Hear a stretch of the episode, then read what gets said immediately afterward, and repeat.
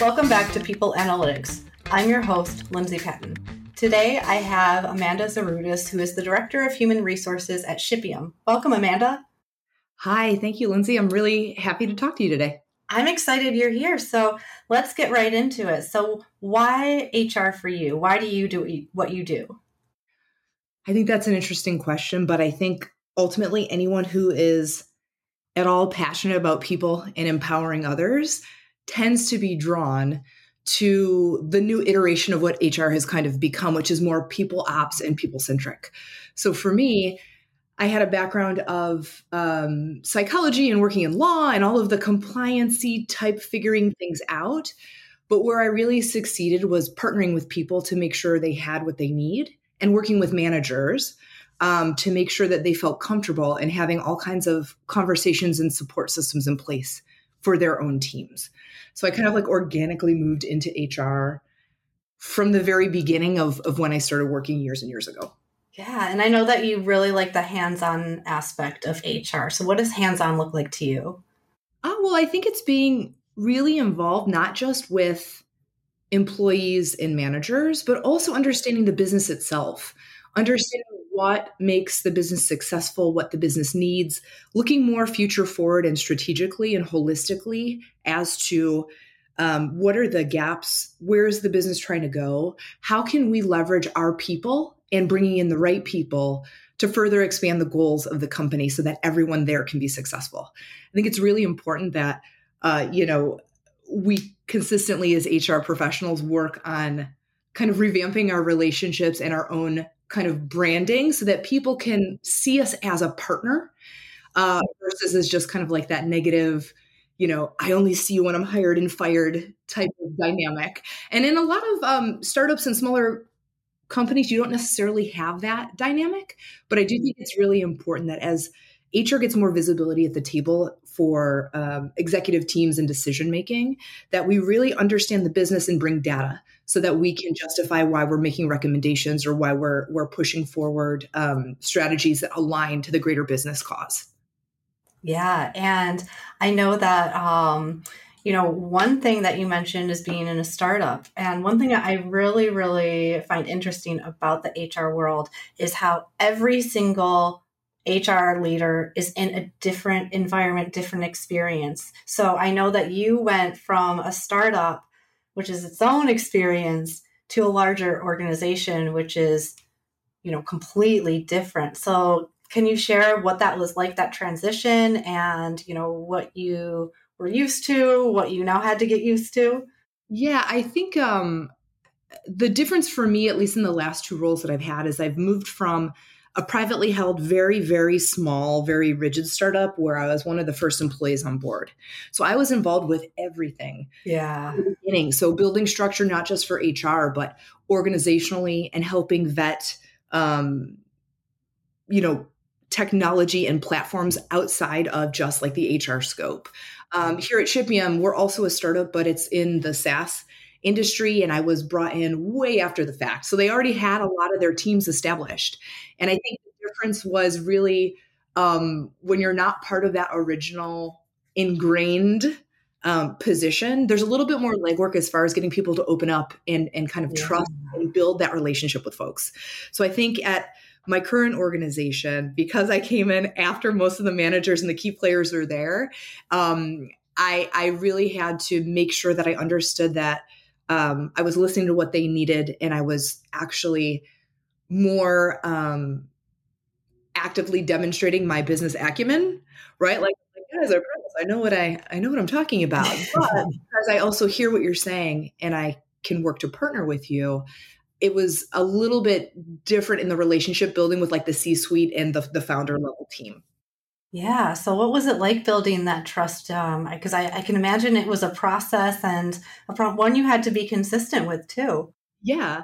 Well, I think, you know, part of it is really, like I said, kind of demonstrating that I understand that the point is to make sure the company is successful and to grow, but also always being that advocate for the for the people, right? Like the business yeah. is here because of the people that work, and the people are here for the for the business itself.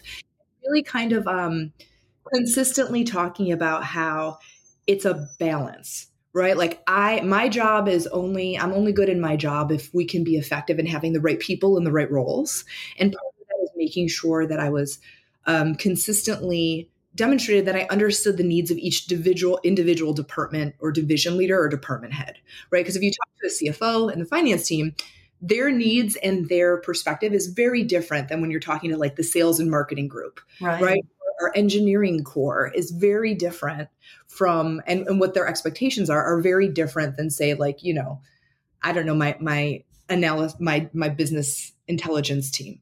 So really understanding what the needs are for each team and always like circling it back into the the greater overall business goals and the org goals really helps. And and part of that is just changing how you communicate um, talk using different data points to support whatever that particular leader is looking for, and really just being there right? List actively listening um, doing what you're saying you're going to do like being being um, really a partner to those folks when they either have to make decisions or when they're in a brainstorming session. But either way it's making sure that you're able to um, use that employee perspective and demonstrate and showcase the employee perspective and the HR strategy in those meetings to kind of temper expectations and, and balance and work as actual strategic partners. I think is really important. Yeah, absolutely.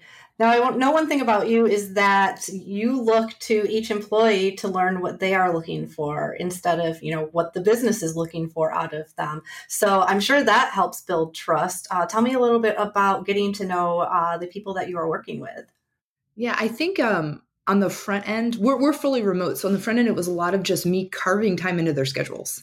Uh, it was introductory calls. It was allowing um, management level and just uh, employees in general, giving them the space to explain to me what they do and why they mm-hmm. feel critical to the company and how they feel like they fit. Right. And it was really giving the people I was working with or talking to the platform to share from their perspective what they felt was important and how they kind of viewed the overall feel of the organization, but what they were driving to achieve while coming to this startup. And I think a lot of um, the relationship building started because I really, I only really um, asked questions about them and their perspective, right? I didn't share my own thoughts. I didn't have any opinions. I really was trying to be curious um, and I was taking a lot of notes, and I was really trying to uh, make sure people knew that I valued the information they were giving me. So clarifying questions and just kind of like poking if they said something that was a little bit interesting or I didn't understand, just like poking into that and having elaborate. Um, it's funny. I was chatting with my uh, CMO earlier via Slack, and he was like, "Oh, hey, did we do this?" I'm like, "Remember when I met you? You gave me an oral history, and you had shared all of the perspective of what you need." He's like, "Wow, I'm glad you actually turned that into a PDF and you're using that for onboarding." I'm like, "Of course. I mean, it's valuable information that only helped me understand the company, but helps everybody who comes in understand almost the roots, right?" And it's it's really important that um, some of these folks just have a platform to understand that I care. I'm not just here to, you know, police people on their time off or move people out um, or be super cutthroat about performance management. Does HR have to handle all of those things? Yes, but I think there's a way you can approach all of those things. And it always starts with having the right relationship so you can partner with people even if it's if it's folks that maybe aren't the right fit or possibly are off track for what the expectations are. And i think that's where you can leverage your relationship to have not just positive conversations but to have open dialogue around things that sometimes are more difficult to talk about. Yeah. So i know that right fit is so important and that it's okay if there's not a wrong fit. So how do you handle those situations? Because it can be there there are emotions involved when when it's like this is not working. Um, you know there's a little bit feel of a failure but it's actually not a bad thing.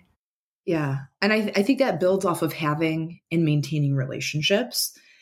We're talking about i literally just had one of these conversations last week. So in my conversations with with folks, I always on the HR side, maybe it's just my HR brain. I'm always kind of like taking mental notes like, oh, they look a little tired, or they mentioned they had a headache, or they're kind of on camera, or they used to be a beat and now they're really kind of disengaged. So all of that's kind of running in the background. But what I try to do is ask people um, questions about how they feel that they're doing and if they feel like anything is kind of amiss. So with example, I knew for a while I had a, a manager actually who seemed to be kind of disengaged. Um, and parallel to me kind of figuring this out by working with him directly, his direct manager was sharing with me he's missing expectations. I'm trying to coach, it's not working. We were going through different um, aspects of how she could tweak her management style to try to align with with his communication style and see what was happening.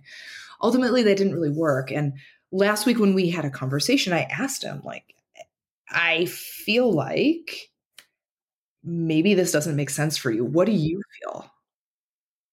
And he said, you know, it, it the conversation kind of worked its way through, but towards the end, he's like, you know, I, I'm, I physically kind of feel run down and sick, and I'm pretty sure it's I just, I, I don't think this is for me. And reiterating that that's okay in those conversations, or prefacing with, you know, like n- not to determine what's going to happen to your fate or anything, but I'm noticing these things are happening are you happy? Just asking, like, mm. happy in your role? Do you feel like you're meeting your expectations? People know when they're not meeting expectations. It feels horrible. People know when they when they don't feel like they're a cultural fit. Oh, it's, oh, it's the worst. and it starts to have a physical toll on you if you're stressing about that. Some people internalize every everything, some people don't care. But I think just approaching it to I want to support you no matter what is happening because that is the truth. Like I really feel like just because someone may not be a fit for your organization, that doesn't mean they're a bad employee. That doesn't mean that they've done anything wrong.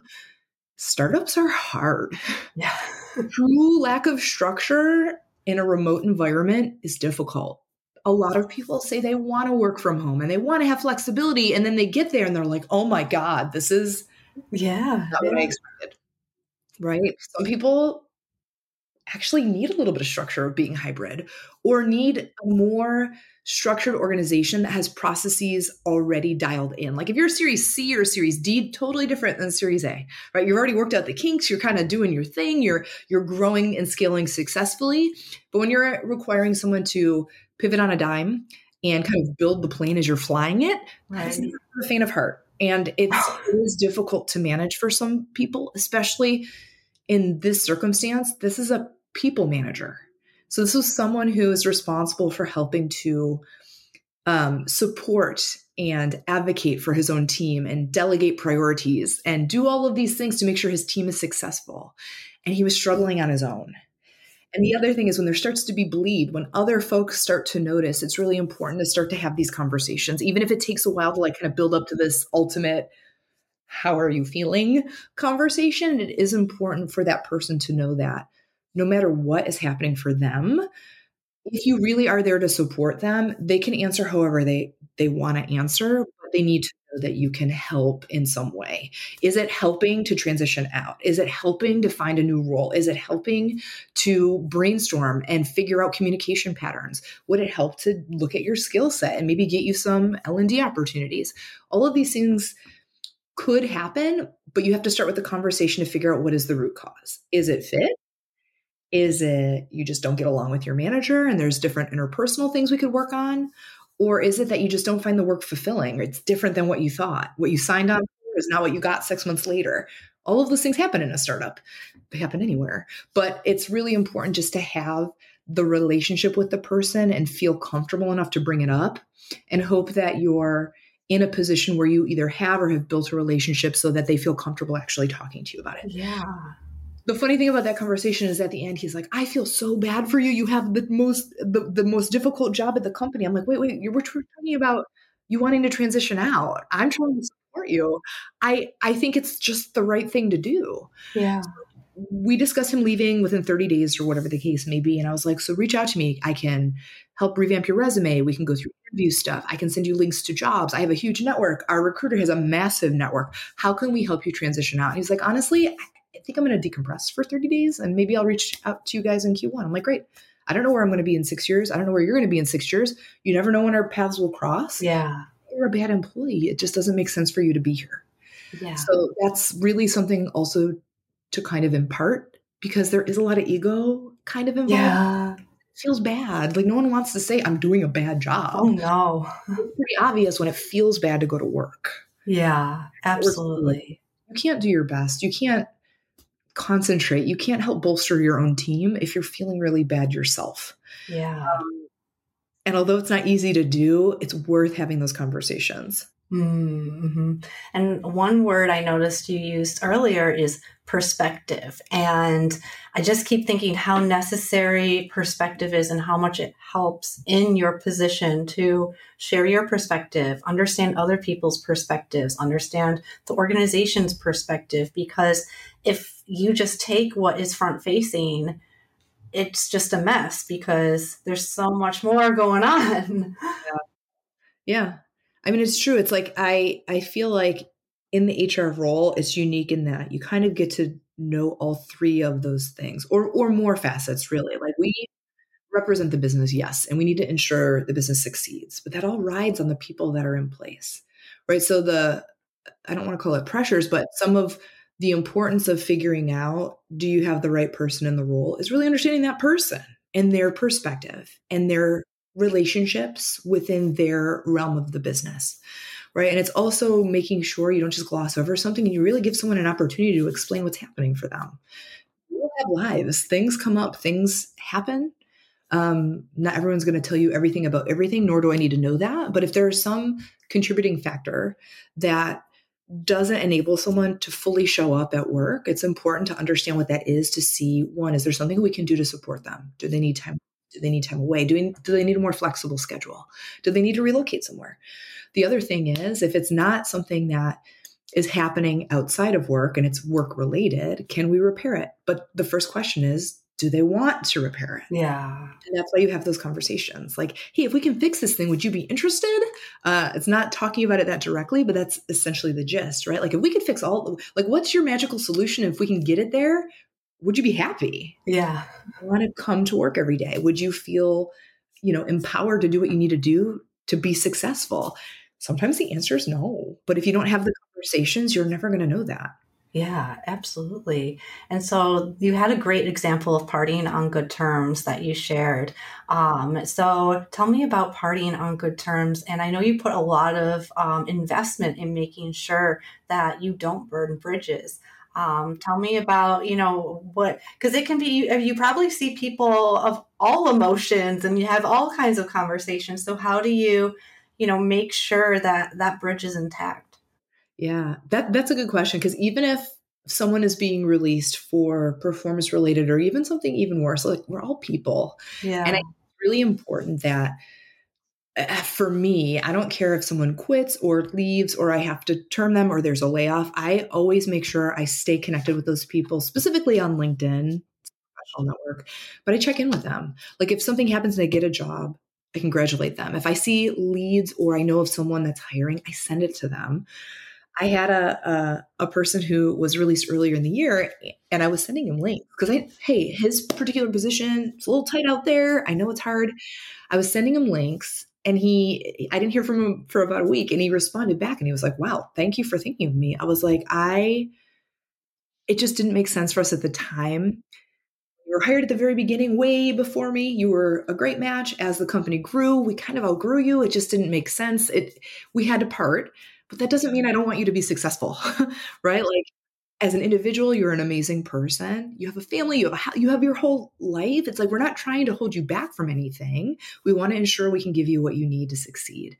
And I what I said to that other manager a week or so ago is true to any employee I come across. You never know where you're going to end up, right? So I always want to make sure that people know that I do what I say I'm going to do. If I say, "Hey, I'm your point of contact and I'm going to check in on you," I actually do that. It could be six months now, it could be two months from now, it could be two years from now.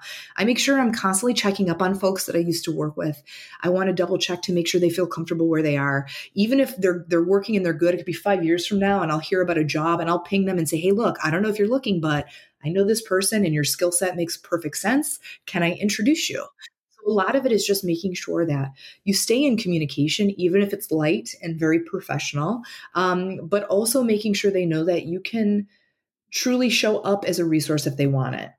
Like a lot of, a lot of talk where you know people leave a company and it's like they'll go online and just blast HR and blast the company and do all that stuff. People are going to do what people are going to do, but if you handle the situations properly, if you have some level, it's harder with ICs, but I mean, especially in larger companies too. But if you have a relationship, a positive, at least a positive relationship, and you follow through on the things you say you're going to do as far as supporting and checking in and enabling people to continue on their career path, no matter if it's with you or not, I think that goes a long way.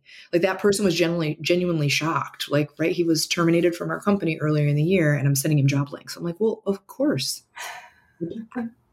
I you get on your feet and you feel comfortable. When we said we would review your resume, we meant that. If you know, if if there's anything that you can help someone to do, because it's such a stressful emotional time when you either lose your job or you're laid off or your own conclusion that it's not a fit, change is hard. So if there's anything you can do to support, or if there's anything you can do just to assist, or just be there. Sometimes you just need to be there to listen and not really say anything for people that that goes a long way there's so many disingenuous people out there and there's so much like just junk out in the kind of like out in the atmosphere that if you if you're consistent and you're authentic and you actually show up when it's important and provide some of the support you said you were going to do it really helps with that employee's transition right?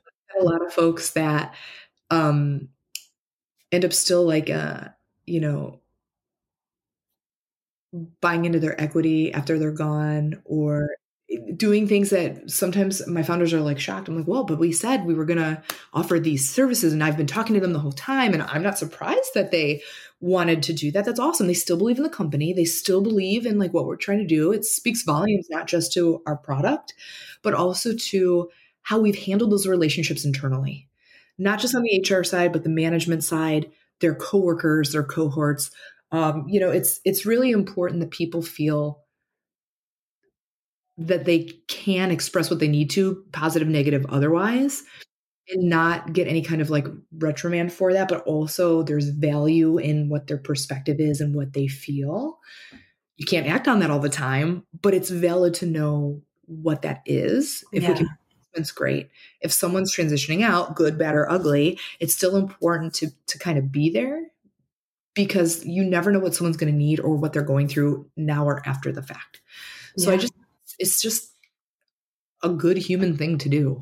yeah. And I know that when you were in a layoff situation, you spent four months following up. Uh, can you tell us a little bit about that?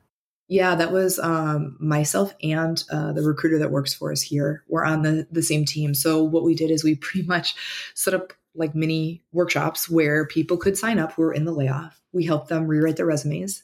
We there was a couple of people that um, did like practice interviews with my recruiter. We actively were basically like scouring and forwarding job links and sharing our networks and like warm introducing folks to companies that were hiring.